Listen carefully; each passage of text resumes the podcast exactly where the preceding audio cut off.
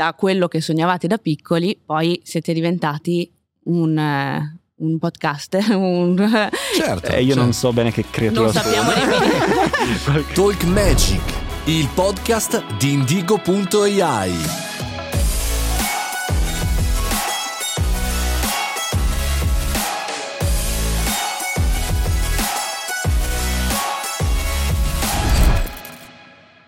Talk Magic, intelligenza artificiale, ChatGPT e il futuro, il nostro futuro. Gianluca, ben trovato. Ciao Mario. Il futuro passa da tante cose.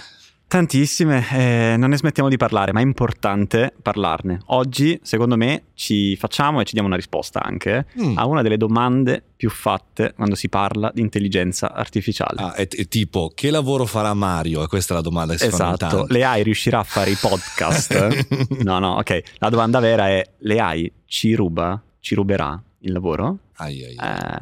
Tante volte la sentiamo in giro, ma la verità è che, ad esempio, un fenomeno mediatico come ChatGPT ci sta facendo interrogare sempre di più su questo tema, e quindi siamo costretti come esseri umani a interrogarci, a scoprire l'impatto sulle nostre professioni. Per questo motivo abbiamo invitato Sofia Rossi, che è una neuroscienziata, autrice e divulgatrice scientifica, che ha scritto proprio un libro che si chiama I lavori del futuro. Ciao, benvenuta. Ciao Mario, ciao Gianluca, grazie, sono molto felice di essere qui.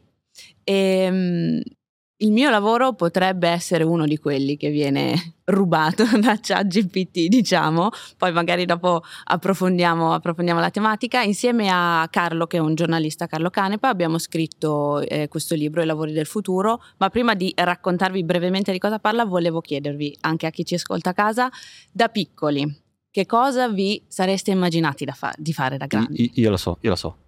Posso? Ma lo sai per me o sai anche per te? No, lo so per me. No. Okay. Io voglio fare il podcaster. No. E ce la sto facendo. Ce la sto facendo. Ce l'ho fatta. Abbiamo risolto la tua vita. Ma esisteva il podcaster 20 anni fa, 30 anni fa? Bravo. No, attenzione. No, dimmi la verità, cosa volevi fare? No, non ci credo, perché questo lavoro non esisteva. L'astronauta, solita roba. Tu, Mario? Ma allora, diciamo sì, un po' quello che faceva gli spettacolini a casa davanti ai nonni, quello poteva essere una sorta di sogno, avere un negozio, avere qualcosa da vendere, qualche cosa a contatto con le persone, non so. Comunque sì, più o meno. Comunque poi siete diventati tutt'altro, cioè da quello che sognavate da piccoli, poi siete diventati un podcast. Certo. Io non so bene che creatura. Non sappiamo nemmeno. Quindi tu dici cambiano a seconda, cioè cambiano comunque, sono già cambiati, cambieranno e i bambini di oggi probabilmente possono sognare dei lavori che attualmente, adesso nel 2023, non esistono ancora, e questo, diciamo, è quello su cui noi abbiamo ragionato per scrivere questo libro, che è un libro di divulgazione scientifica, quindi tutti i mestieri comunque hanno a che fare con ambiti della scienza, dalla biologia alla fisica, all'intelligenza artificiale, alle neuroscienze. Ci siamo immaginati come potrebbero risolvere una serie di problemi. Siamo partiti da delle grandi tematiche di oggi, attuali, dal cambiamento climatico all'intelligenza artificiale, alla coscienza, alle microplastiche nei mari, e ci siamo immaginati come potrebbero risolvere questi problemi, spesso e volentieri anche aiutati da intelligenza artificiale, robot, dati, cose di cui parleremo oggi. Bellissimo che nell'introduzione inizia proprio dicendo: bene, sappi che il lavoro che farai da grande molto probabilmente oggi non esiste ancora, ma diventerà realtà molto molto presto. Effettivamente non c'era il podcaster forse quando sono nato. No, certo, ma chiaramente sono tanti i lavori. Chiaramente anch'io mi sono preso il libro un po' anche per il grande erede di casa mia, che dovrà assolutamente informarsi prima o poi, ma quanto per il fatto che cambiano costantemente. Cioè non è solo un cambio verso il futuro, quando eri piccolo, quando eri grande, cioè che continuamente nei 5 anni ricambia tutto da zero.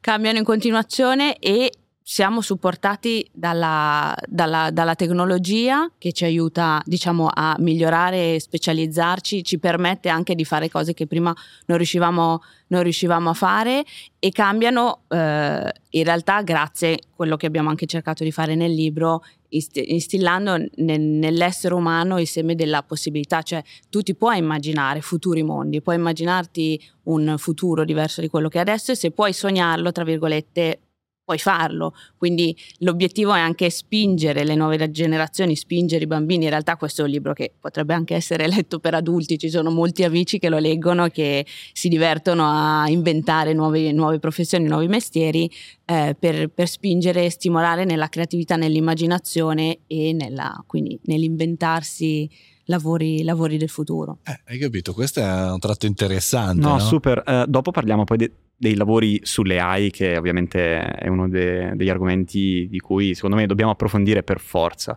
Ma ci fai qualche esempio di professione del futuro? Allora, c'è il pescatore di plastica. In futuro noi ci siamo immaginati i pescatori che invece di pescare i pesci pescheranno la plastica, purtroppo, negli oceani, e aiutati da una balenottera azzurra robot le microplastiche nei mari, perché sappiamo che le microplastiche ormai sono ovunque, dai poli, dall'Artide all'Antartide fino a, appunto, all'oceano, e aiutati da questa balena robot riesce a filtrare le microplastiche. C'è l'architetto di luoghi impossibili che costruirà abitazioni e città in posti che adesso non ci potremmo mai immaginare, per esempio il deserto. C'è la giardiniera di piante parlanti che riuscirà a dialogare con le piante, anche in questo caso grazie a un sistema di traduzione simultanea linguaggio piante e linguaggio umano. C'è la gelataia di ghiacci polari, lo spazzino dell'aria.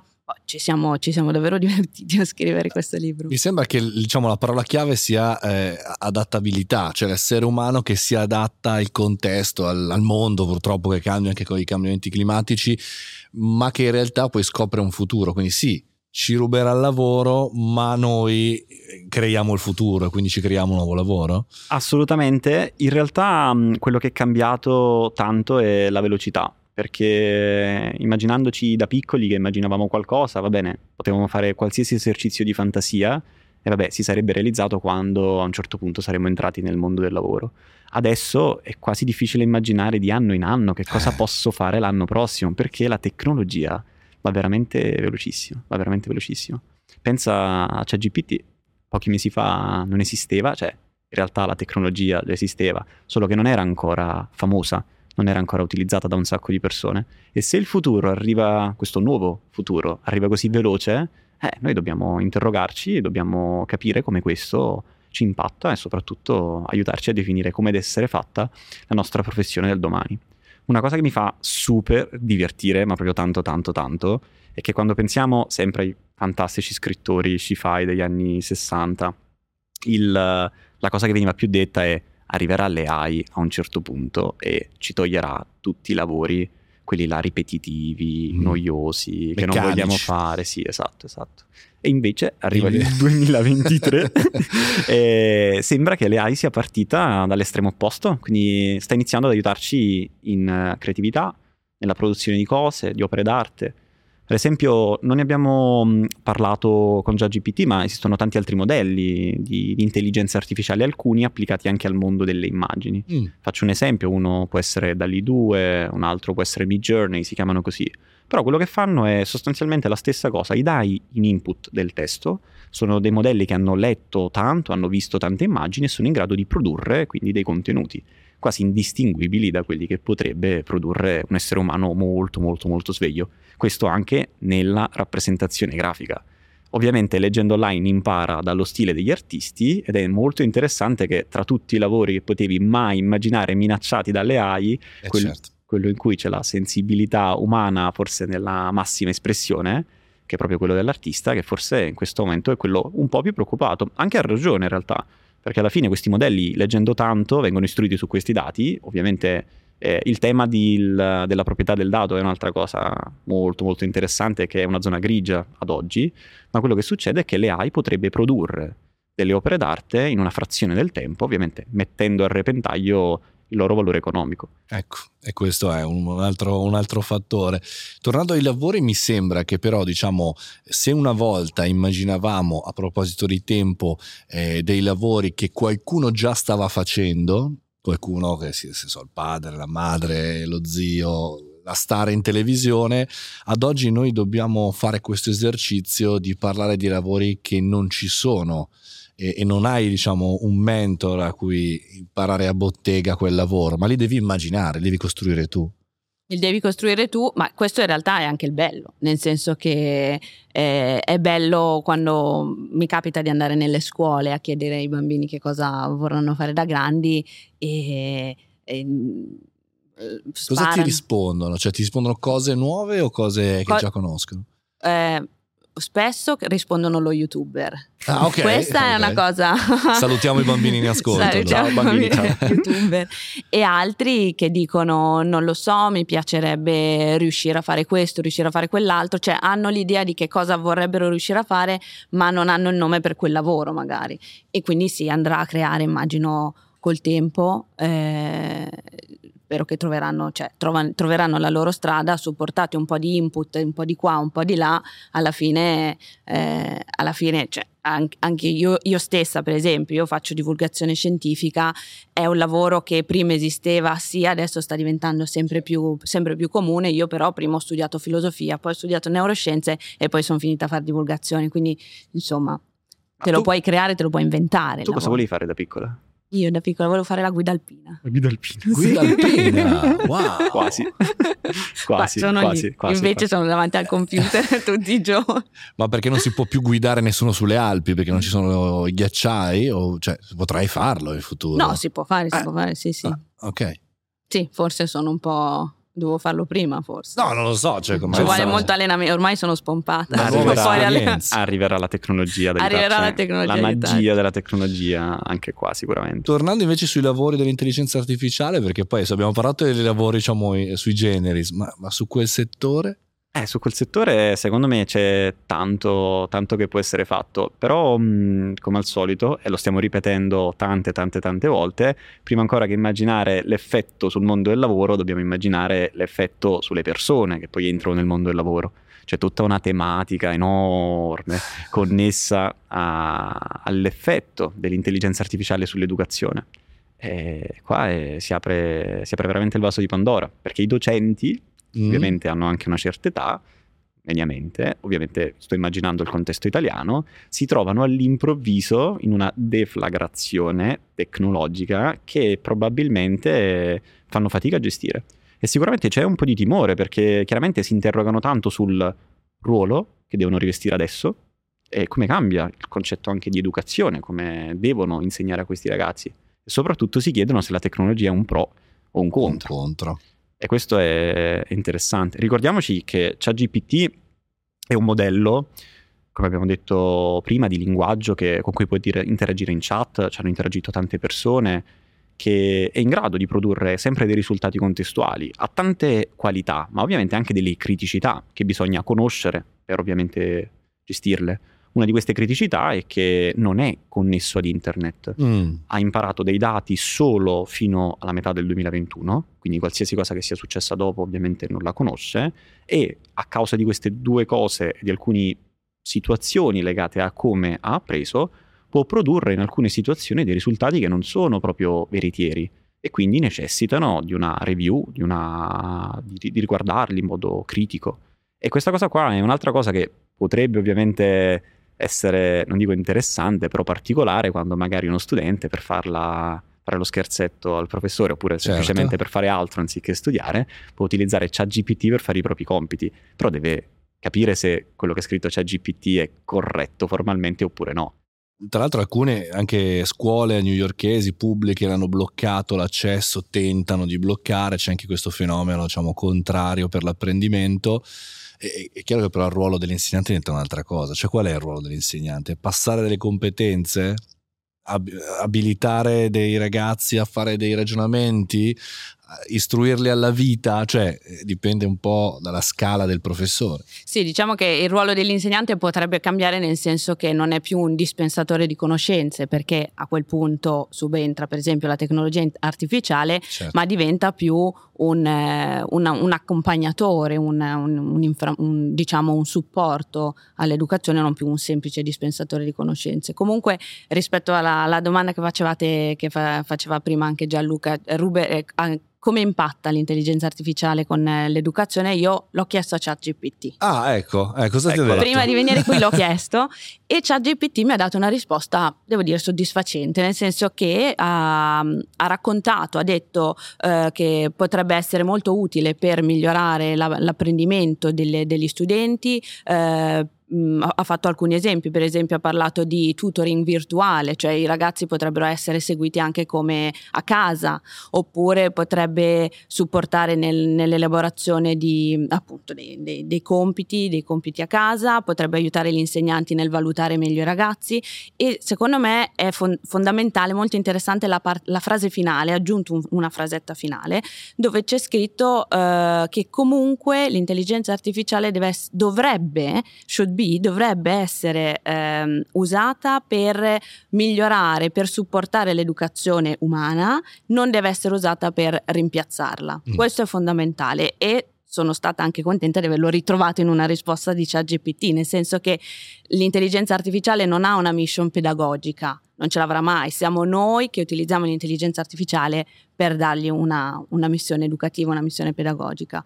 E quindi più che di pericolosità forse parlerei di consapevolezza, nel senso che così come quando è arrivato Google gli studenti e gli insegnanti hanno dovuto imparare a utilizzarlo, adesso arriva ChatGPT e dobbiamo imparare a usarlo. Cioè, se prima, quando ancora, se vi ricordate, quando non c'era neanche Google o motori di ricerca, ahimè mi ricordo, dovevamo, cioè per fare un compito bisognava andare a leggere il manuale dai nonni, nella nostra biblioteca, nella libreria, per tirar fuori qualcosa. È arrivato Google, ci siamo trovati sommersi da miliardi e milioni di informazioni. Allora che cosa dovevamo fare? Abbiamo sviluppato quel senso critico per selezionare le informazioni.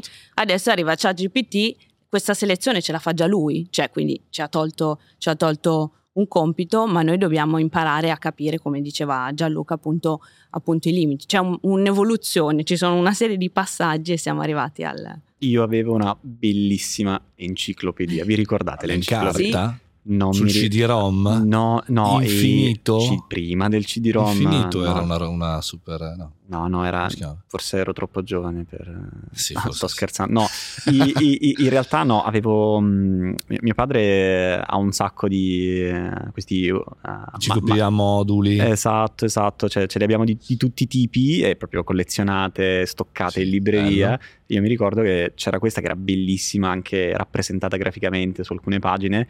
E tanto lavoro era andare a vedere quale dei 40 manuali di quell'enciclopedia, perché enciclopedia era enorme, dovevi andare a utilizzare, poi beccare l'informazione e capire poi come utilizzarla. Era bellissimo, l'odore della carta, l'aprivi, c'era un po' ricerca. Di... Però in quel caso potevi trovare da un anno a quell'altro, da un giorno a quell'altro, delle informazioni che non avevano più senso. Ovviamente. Le divisioni degli stati.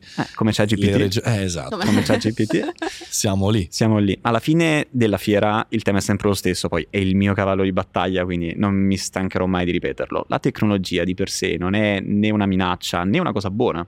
La tecnologia è completamente agnostica, sta tanto in noi come la utilizziamo. Quindi alla fine la risposta è sempre dentro noi stessi, nella società piuttosto che nella tecnologia. Ora, ma qua sotto ci vorrebbe una musichetta mielosa mentre racconto questa cosa. Però gli esempi che prima faceva Sofi sono super giusti, cioè immaginate alla potenza come qualifica meglio il ruolo del docente.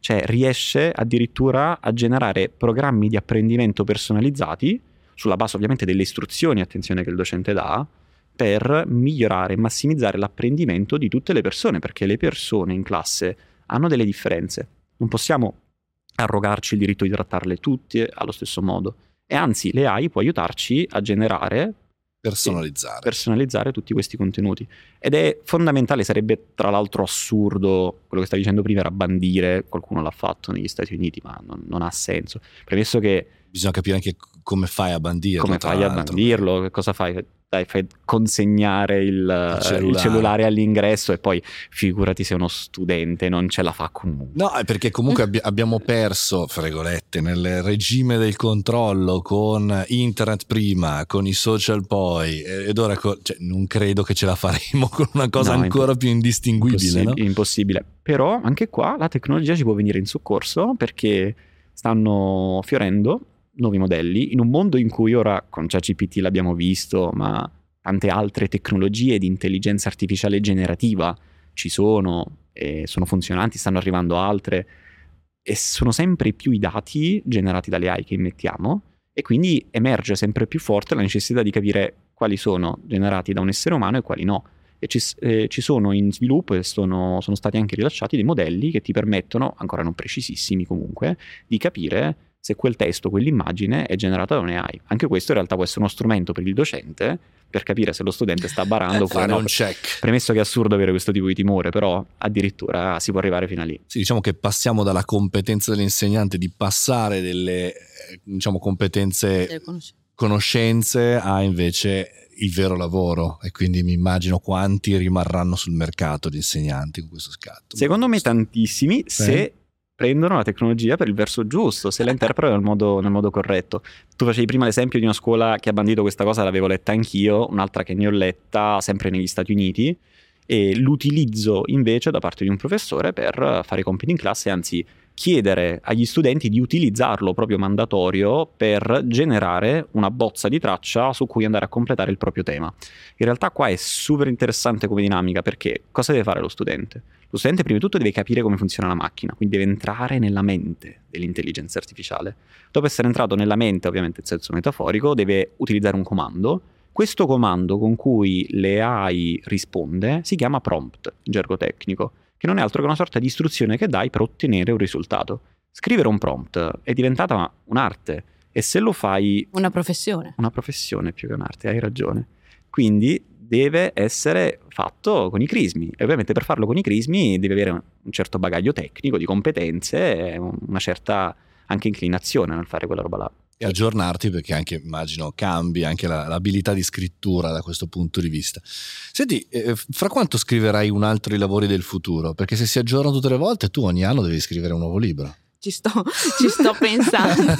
Sì, ci vuole I una lavori seconda. Del futuro 2. I lavori del futuro 2. Edizione 2023, edizione 2024. Sì, lo farò adesso con calma. Con molta calma inserirò il prompt designer. Designer, no, ci vuole. No, su questa cosa dei prompt volevo solo aggiungere una piccola riflessione del fatto come sia fondamentale nella scuola e nell'educazione.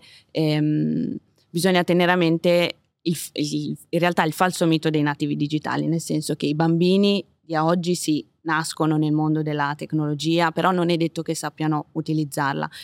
Nel senso che anche ChatGPT bisogna valutare, va bene per dei bambini delle elementari, del liceo, dell'universitario, nel senso che scrivere la domanda corretta, come diceva prima Gianluca, è un mestiere, cioè diventa difficile. Dei bambini delle elementari non è detto che sappiano scrivere la domanda corretta per ricevere la risposta giusta, quindi anche la tecnologia è fase specifica, cioè nel senso va inserita nel momento giusto di maturazione, tra virgolette, cognitiva dello studente. Ormai, cioè, come dire, ormai il digitale, noi viviamo la vita reale, viviamo anche una vita digitale, purtroppo una vita dai come social. Purtroppo? No. Il podcast sulla tecnologia. Sì, no, infatti. No, però alcuni potrebbero non essere contenti o meno, però accade, e quindi così come noi insegniamo ai nostri bambini a attraversare la strada, prima mano per la mano, gli spieghi il semaforo, gli spieghi che deve attraversare sulle strisce, poi lo farà da solo e quando sarà maturo, allo stesso modo dobbiamo accompagnarli nell'utilizzo della tecnologia nel miglior modo possibile, e quindi diciamo bisogna puntare sulla formazione dei docenti e sulla formazione dei genitori e degli studenti, insomma. Sì, l'offerta formativa fa veramente fatica a stare al passo con le innovazioni tecnologiche, sì. Quindi cioè, il passo dell'innovazione determina anche un passo sociale, e se non si riesce a fare in modo che ci sia, come dire, congruenza tra quello che viene insegnato e quello che effettivamente deve essere fatto, può essere un problema. Mi piacerebbe fare una riflessione sul prompt designer, che può essere veramente tipo la pagina 2 dei lavori del futuro 2, perché sarà fondamentale dal mio punto di vista. È anche interessante vedere come sia molto diverso da chi interagisce con la tecnologia oggi. Potenzialmente può essere un umanista, perché queste macchine le puoi utilizzare scrivendo in linguaggio naturale, anzi tanto più sei bravo a scrivere, a parlare, tanto più riesci ad ottenere, quindi scrivi un prompt migliore, esatto, una risposta che è sempre migliore. Però in realtà può anche venire una formazione un po' più tecnica, magari più legata al concetto di design, quindi di interazione, di esperienza, perché stai interagendo con una macchina, quindi la user interface in quel caso lì è diventata proprio il linguaggio. E in realtà questo prompt designer è quello, a me piace pensarlo, come quello che ha la bacchetta magica, che si mette lì vicino alla macchina, gli dà un po' vita e riesce ad ottenere e a trarre il meglio da quelle che sono queste tecnologie. Quindi scatena il talk magic che è in noi. E scatena la magia che è in ognuno di noi, esattamente. Io il libro l'ho preso e per cui aspetto la prossima edizione e spero che insomma anche le persone che in ascolto se lo vanno a leggiucchiare. Mi piace questa cosa, non solo per i bambini ma soprattutto per i genitori e per gli adulti in cerca di nuove esperienze lavorative. Grazie mille. Grazie Mario. Grazie a voi.